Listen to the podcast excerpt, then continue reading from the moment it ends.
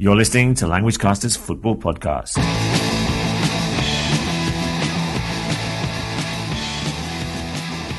Hello, everyone, and welcome to week 31 of LanguageCaster's Football Podcast for learners of English who are interested in all things football.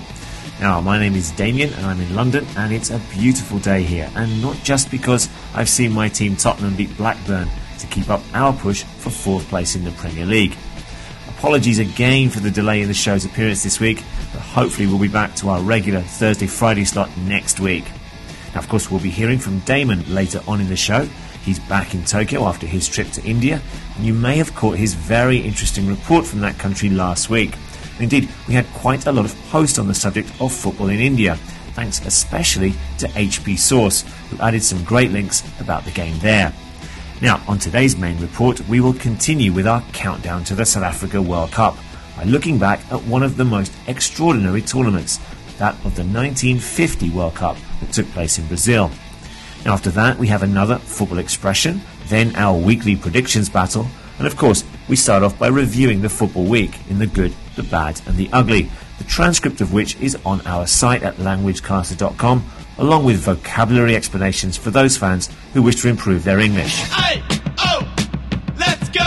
Aye, oh, let's go! Você está escutando languagecaster.com. Well, it was a good week for Bayern Munich, Manchester United, Lyon, and Arsenal as they all made it through to the last eight of the Champions League. The two English clubs won easily. United thrashed AC Milan 4 0, while Arsenal hammered Porto 5 0.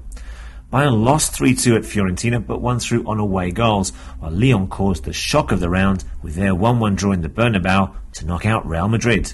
Well, my good. It's good news for Premier League strugglers Portsmouth, who progressed to the semi-final stage of the FA Cup in England after beating Birmingham 2-0. The winners in 2008, they're going to face either Fulham or Tottenham. If it's the latter, they'll face their old manager Harry, Harry Redknapp and a host of ex-players too. The club from the south coast were, of course, forced into administration last week, something we mentioned, and they still face the likelihood of being docked nine points, something which would almost certainly result in their relegation. The cup run is just what they need, both to lift their spirits and to help their bank balance, although it has been reported that the English FA may withhold Portsmouth's match fees because they owe other clubs for past transfers. Winning the cup usually means entry into the Europa League, but that too looks unlikely given their financial situation. Still, everyone loves a good cup run. Yeah, now for my bads, nine time winners of the Champions League, Real Madrid, were dumped out of this year's tournament after being held by French side Lyon at the Santiago Bernabeu Stadium this week. This was the sixth year in a row that the Spanish side have failed to make it to the quarter-finals of the Premier Club competition in Europe. Already, there's a huge amount of speculation over the future of coach Pellegrini, while the Madrid press have also turned their ire on Brazil star Kaká, who has failed to reach the heights of when he was at Milan. Dear oh dear, Real Madrid again. Unbelievable. Well, my bad this week, bad for AC Milan's David Beckham on his return to his former club Manchester United. Now, the LA Galaxy and Rossoneri midfielder had hoped to put in a winning performance, I'm sure, in front of his old manager Alex Ferguson, but he didn't make an appearance until the second half. By that time, his side were already 3 0 down and effectively out of the competition. They finally lost 4 0, that's 7 2 on aggregate. Beckham being Beckham, though, he did manage to get himself in the limelight even after such a heavy defeat. After the final whistle, he donned a green and yellow scarf. The colours represent the group of fans trying to get rid of the Manchester club's owners, the Glazers. Anything for a photo opportunity. Damien, how about ugly? Now, for the ugly this week, I'm going to go for FIFA's decision to not use technology in the game, and in particular goal line technology, which I think is ridiculous in my mind. Tennis, cricket, rugby, and American football all benefit from having this form of technology to settle disputes within their respective sports yet football lags behind. While FIFA stress that they did this in order to preserve the human decisions in the game, surely it would be better for those decision makers, the referees, to have as much information as possible. Poor but unsurprising decision from FIFA yet again. You are listening to LanguageCaster.com Continuing with our World Cup countdown, we feature one of the most dramatic tournaments to have ever taken place. That's the 1950 World Cup in Brazil in this week's main report. The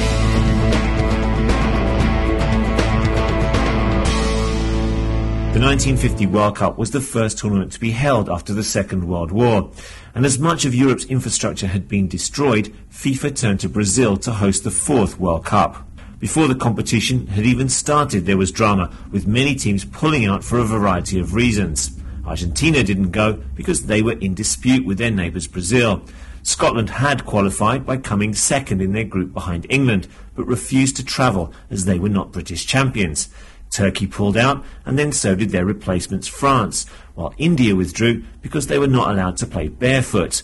Austria felt their team was too young, while Germany were banned from international competition, leaving a total of 13 teams to participate.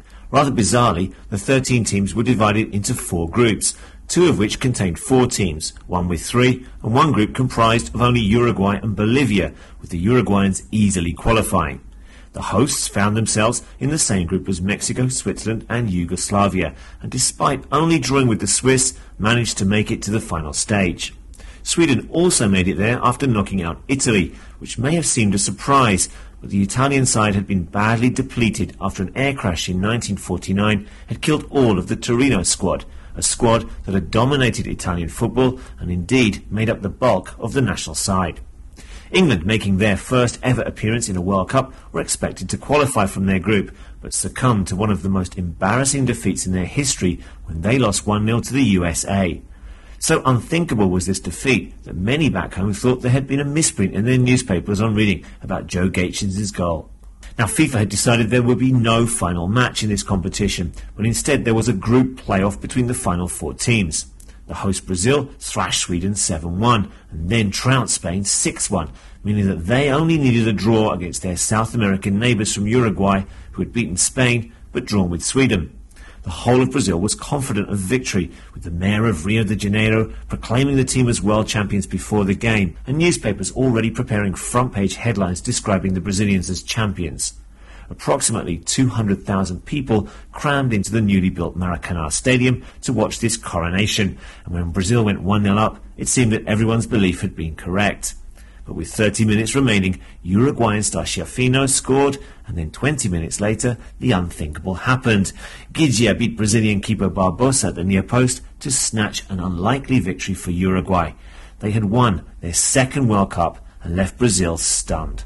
Yakety yak, and don't talk back. Yak. Yakety yak, yakety yak. Yakety yak, yakety yak. This week's English for football phrase is to be cagey.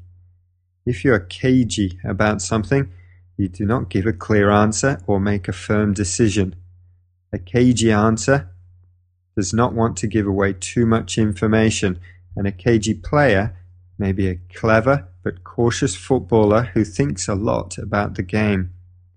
Managers are often described as cagey, especially when asked about their future plans.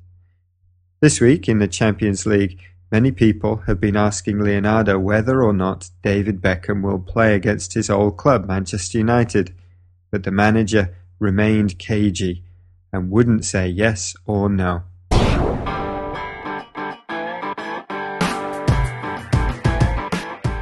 Right, before we look at this week's games, let's review some of the matches from last week. And I had a good week. I scored five points to Damon's nil, and our guest managed to get four.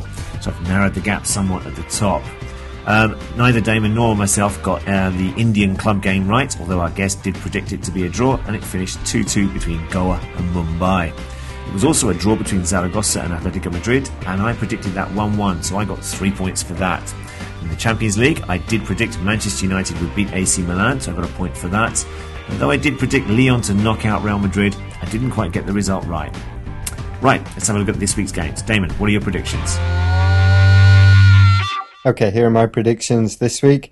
Last week, of course, I had to open my big gob and laugh about Damien getting zero points, and that's what happened to me.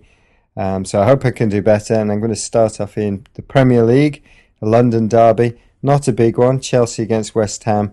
I think this one's going to be a comfortable Chelsea victory 2 0. Um, the next game is certainly a big derby. Lyon against Saint Etienne in uh, Ligue 1. And I think uh, because it's such a fierce derby, I think this is going to be 1 1.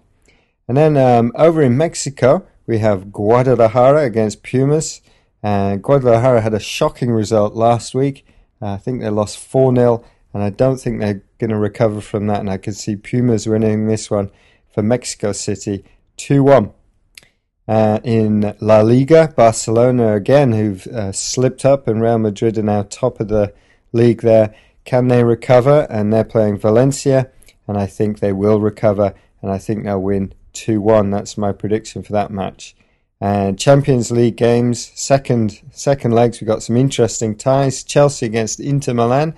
Uh, can Mourinho do uh, do his old team here? And I think it's going to be Chelsea 1 0, and that's going to be enough for the London side uh, to put Inter out. And then Barcelona again. Uh, we've had Chelsea twice and now Barcelona, and they're taking on Stuttgart, and I think they're going to win this game 1 0 2, and they'll go through to the next draw. Well, those are my predictions. Right, let's go for the predictions this week, and we're going to start off with a big London derby in the Premier League. That's Chelsea against West Ham. And despite the fact that Chelsea are high flying, I think the Hammers are going to pick up a point here. This is going to finish 1 1. Now, talking of derbies, the big uh, derby in France in Ligue 1 is Lyon against Saint Etienne. And uh, I think Lyon will be too good for their local rivals. They're going to win this one 2 0. Now, the big, big game in the Mexican League this week is Guadalajara against UNAM. And uh, I think UNAM are going to win this one away from home 1 0. Now, La Liga, we've got Barcelona against Valencia, and I think Barcelona are going to continue their impressive run and they're going to go back to the top of La Liga and win this one 2 0. Now, we're featuring the Champions League, uh, last 16 second leg matches. We're going to feature two of them Chelsea against Inter Milan. It's a huge, huge game. Uh, I think this will finish 1 1 and that means Chelsea will go out. And the final game this week is Barcelona, the holders, against German side Stuttgart. Uh, I think Barcelona will win this one 3 0 to progress to the last eight. Thanks everyone for listening. See you all again next week. Bye bye. Enjoy all of the football and tune in next week. See ya.